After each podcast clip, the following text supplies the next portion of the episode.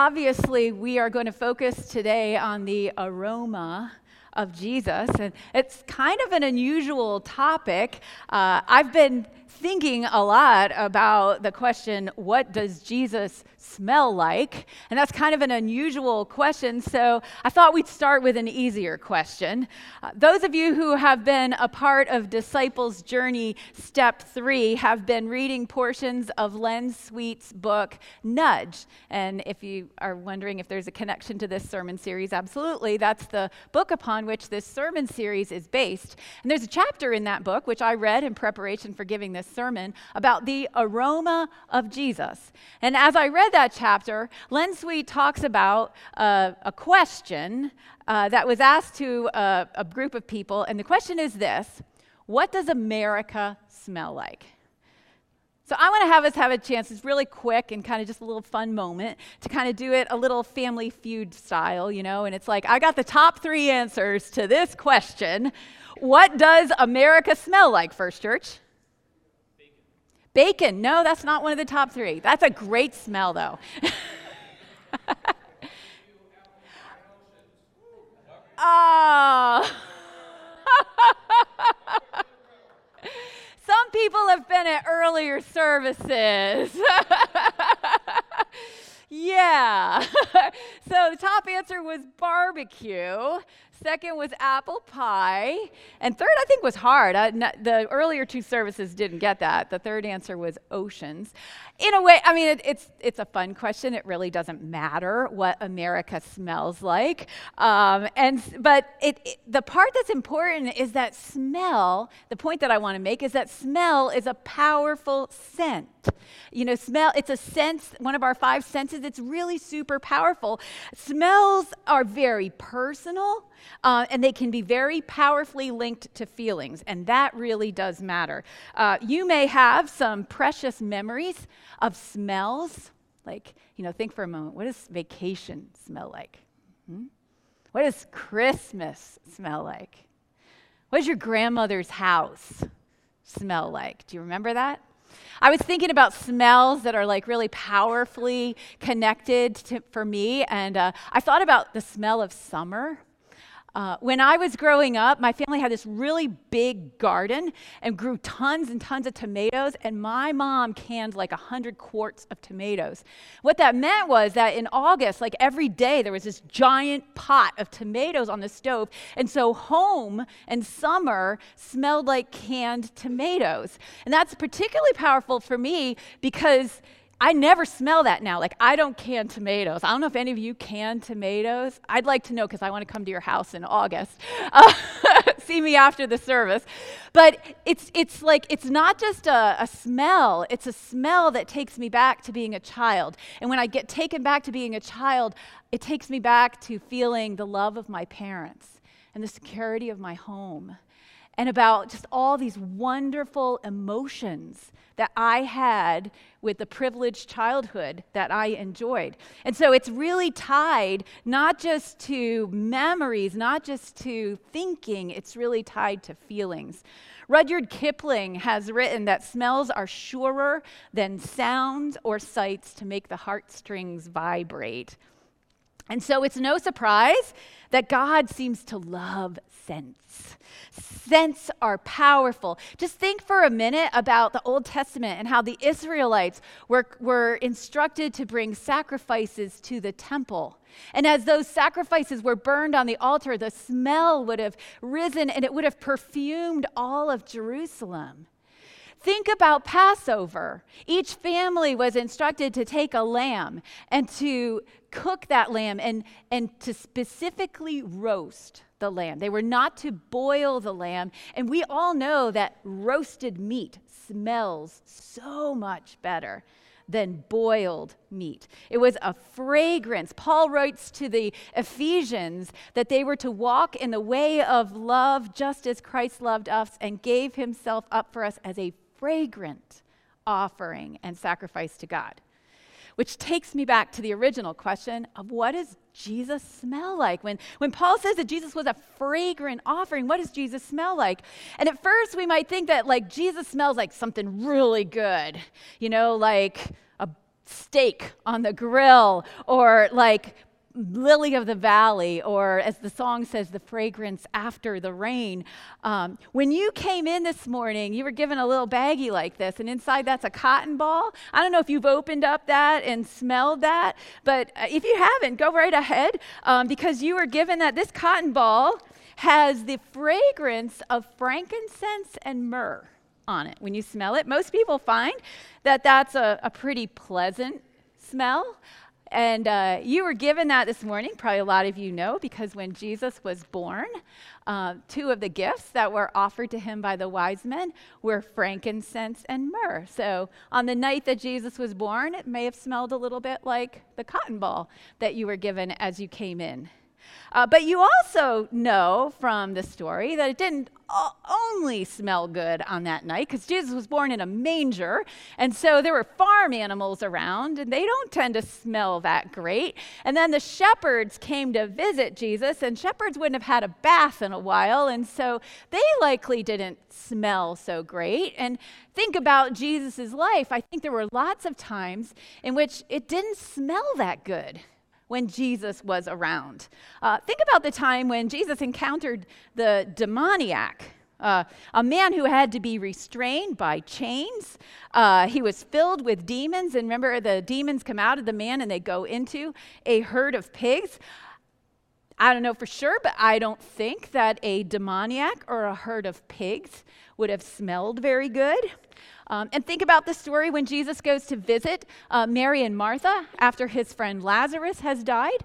Um, and uh, Martha warns Jesus, You better not take that stone away because he, by this time there is a bad odor, for he has been there four days.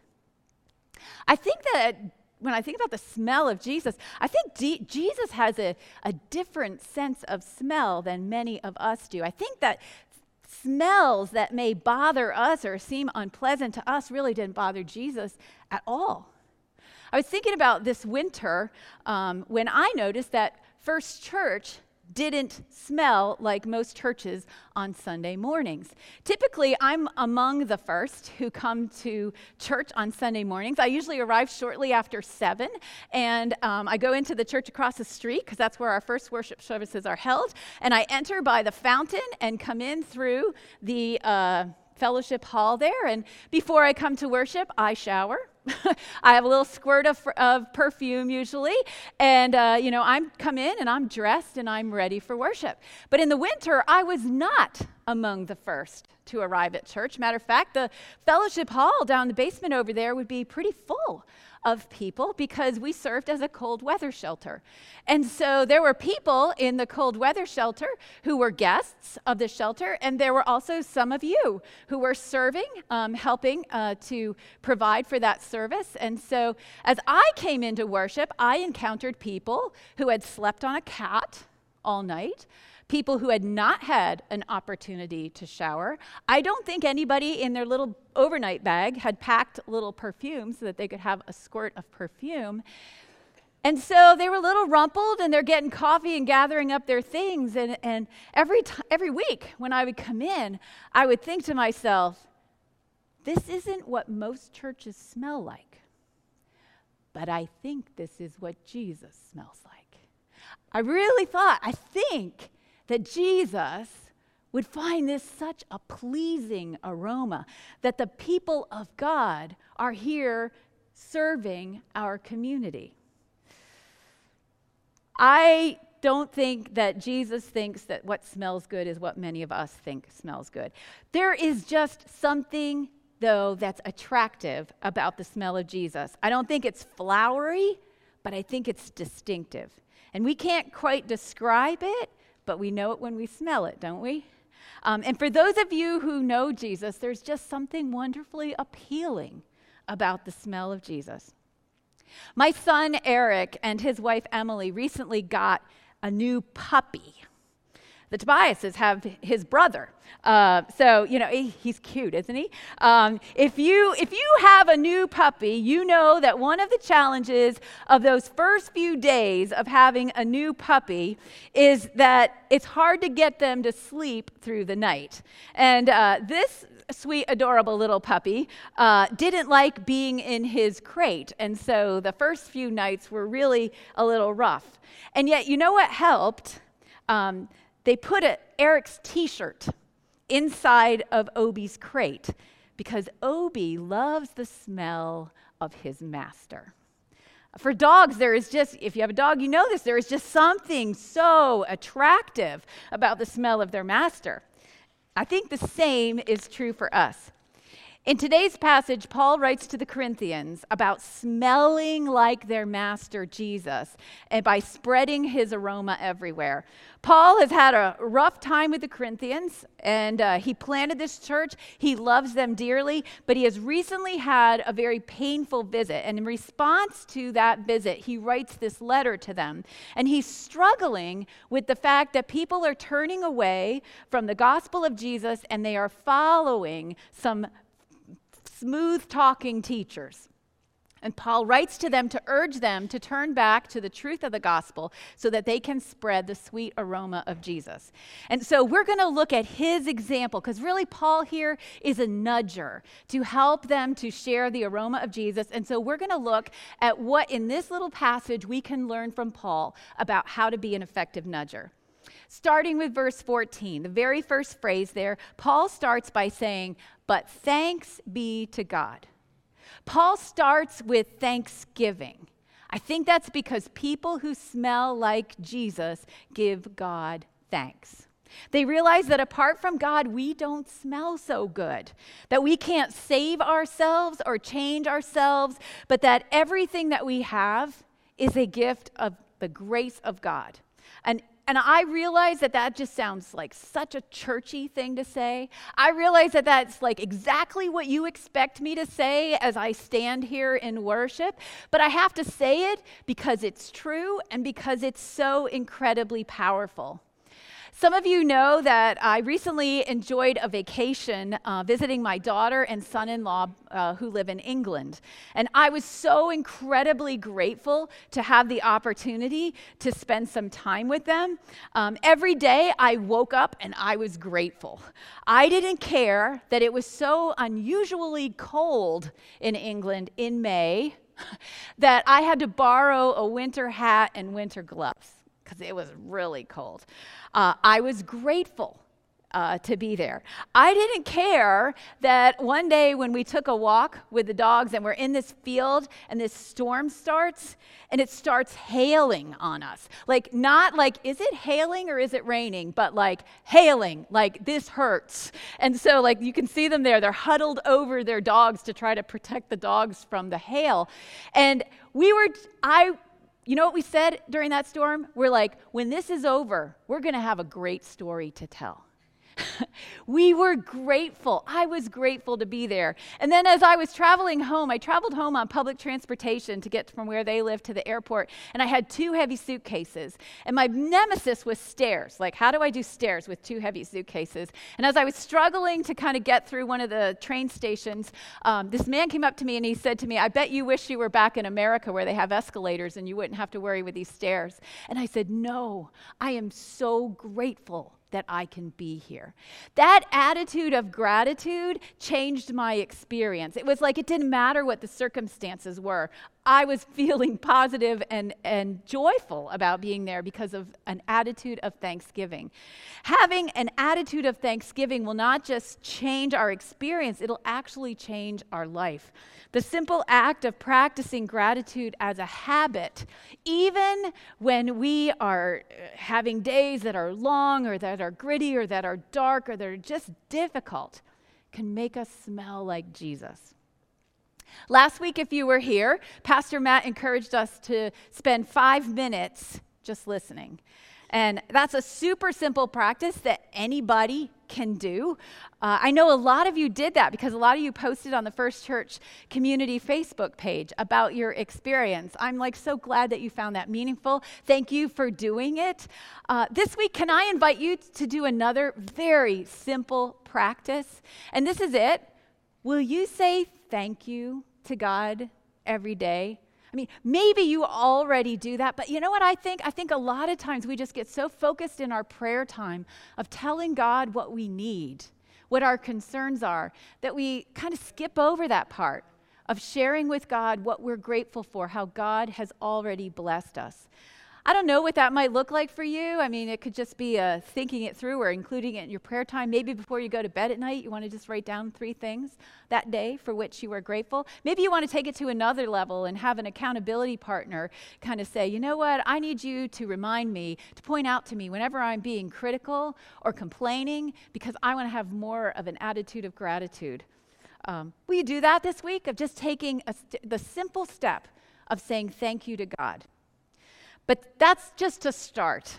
Um, it's just the beginning because smelling like Jesus isn't just about saying thank you. An attitude of gratitude is a great thing, but it's not a uniquely Christian practice. Lots of people have figured out that having a grateful spirit will transform your life and bring more happiness and joy into your life.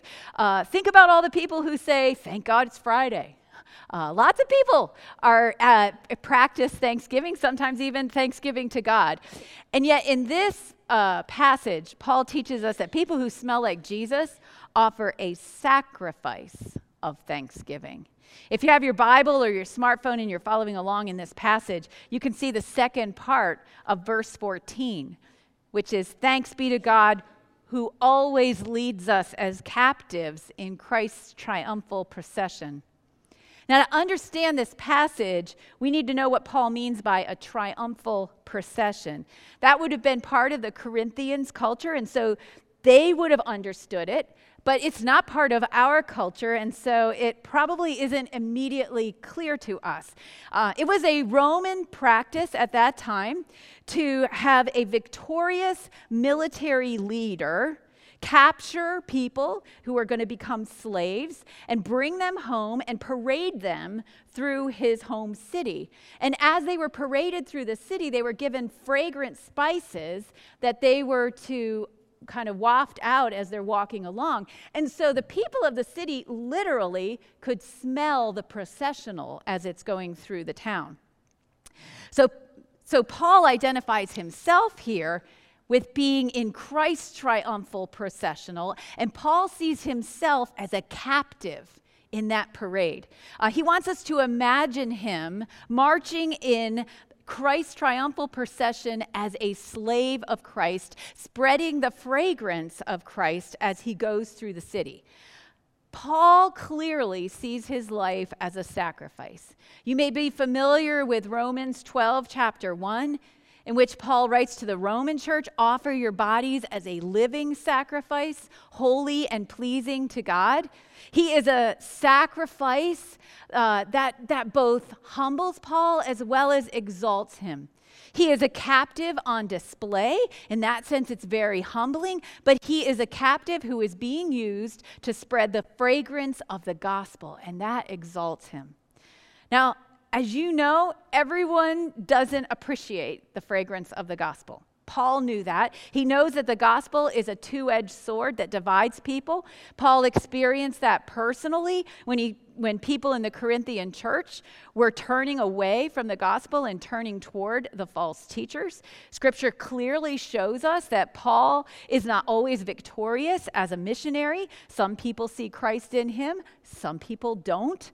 Uh, for some, he is the pleasing aroma of Christ that brings life, and for others, he is the aroma of Christ that brings death. He experienced both success and failure, and we have to expect the same. Some people will receive what we offer well, and some people will be repelled by the gospel that we share. Everyone doesn't respond favorably to the aroma of Jesus. And nonetheless, Paul gives us some wisdom about how to be the best nudger that we can be as we seek to spread the aroma of Jesus. And so I want to invite us to pick apart three things in verse 17 as, an, uh, as some guidance for us in what Paul shares. So, first of all, don't be a peddler. You probably know what a peddler is. A peddler doesn't care about what you need, they just want you to buy what they are selling. Uh, don't try to sell Jesus. Nudgers don't seek to advance their own well being by nudging. They don't share the gospel so that they have a, a good story to share or another notch on their spiritual belt.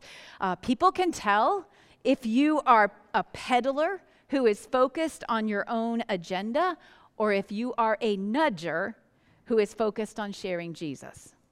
I experienced this uh, recently when I invited someone who doesn't go to church to come to my home on Holy Thursday.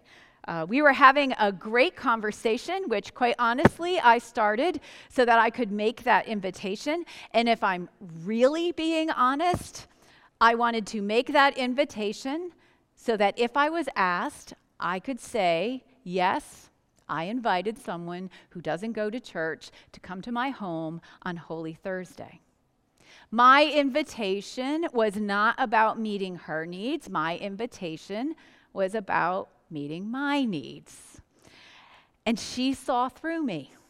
There was a point in our conversation when she realized that I was talking with her so that I could invite her, and suddenly her face changed and our conversation changed. She realized that I was being a peddler.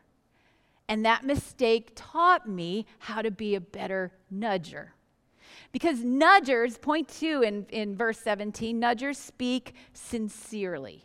Being a nudger is about being real, it's about being authentic. Nudgers don't try to appear holy or make people think that they have all the answers. Nudgers are honest that they're not perfect.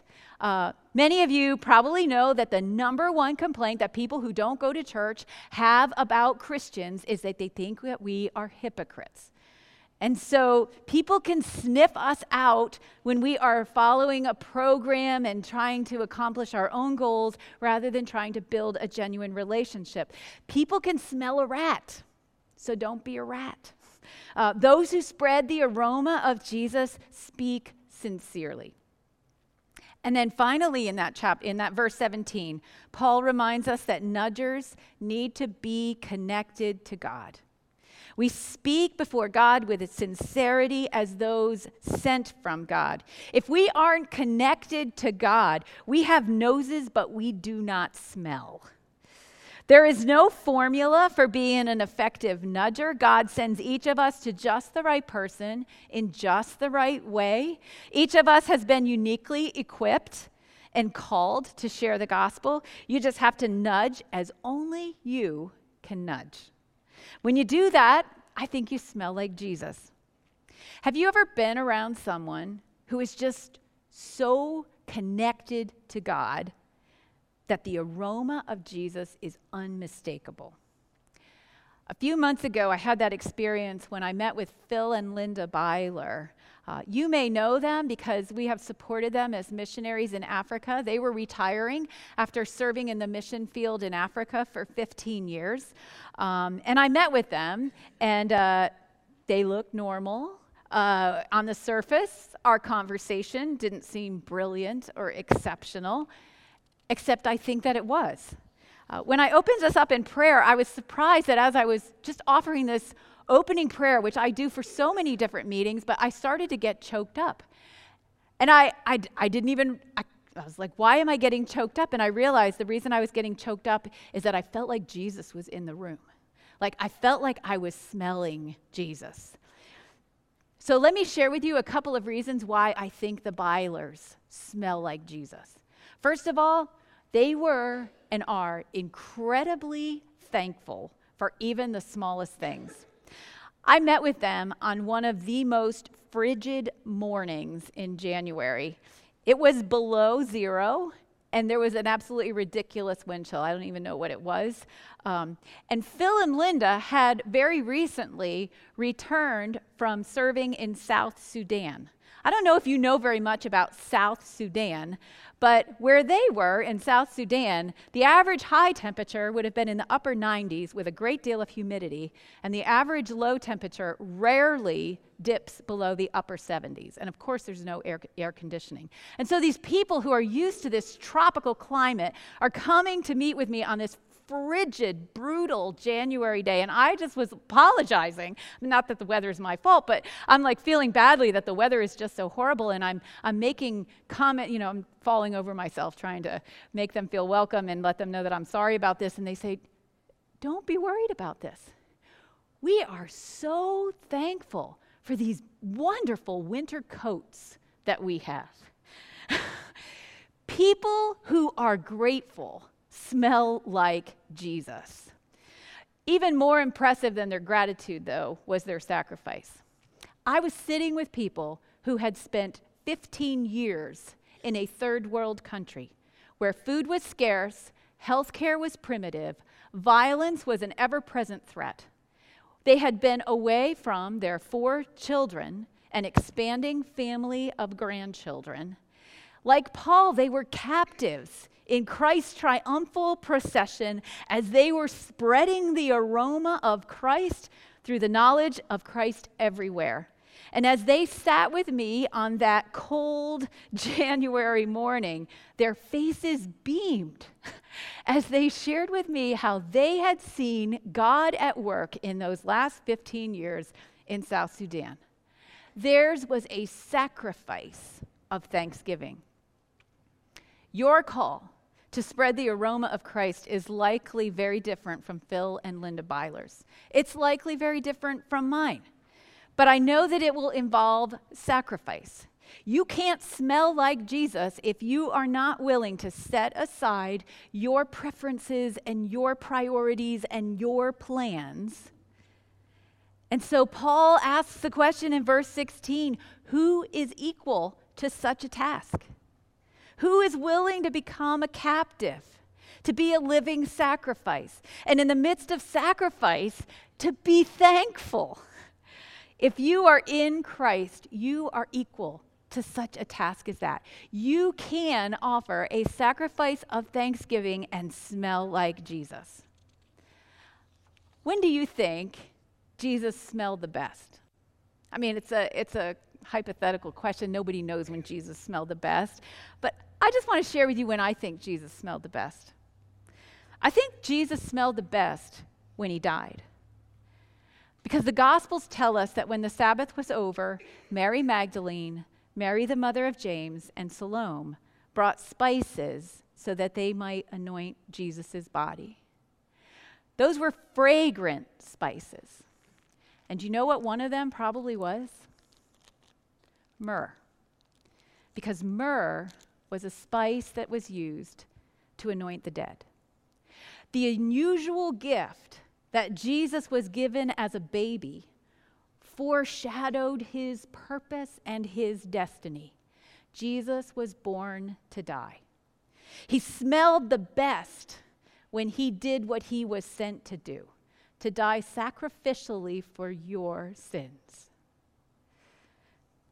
We also have work that we were created to do. And we can smell like Jesus when we follow God's example as dearly loved children and walk in the way of love just as Christ loved us and gave himself up for us as a fragrant offering and sacrifice to God. This week, let me encourage you not to just try to smell like Jesus, but to decide to take a step Maybe you'll be willing to take the step of saying, This week I'm going to say thank you to God every single day. But maybe you're willing to take another step, a little bit more. So let me offer to you an idea of what you might want to do as a step uh, to learn what the unique way God has created and equipped you to spread the aroma of Christ. It would be this ask someone who knows you well, when do I smell like Jesus?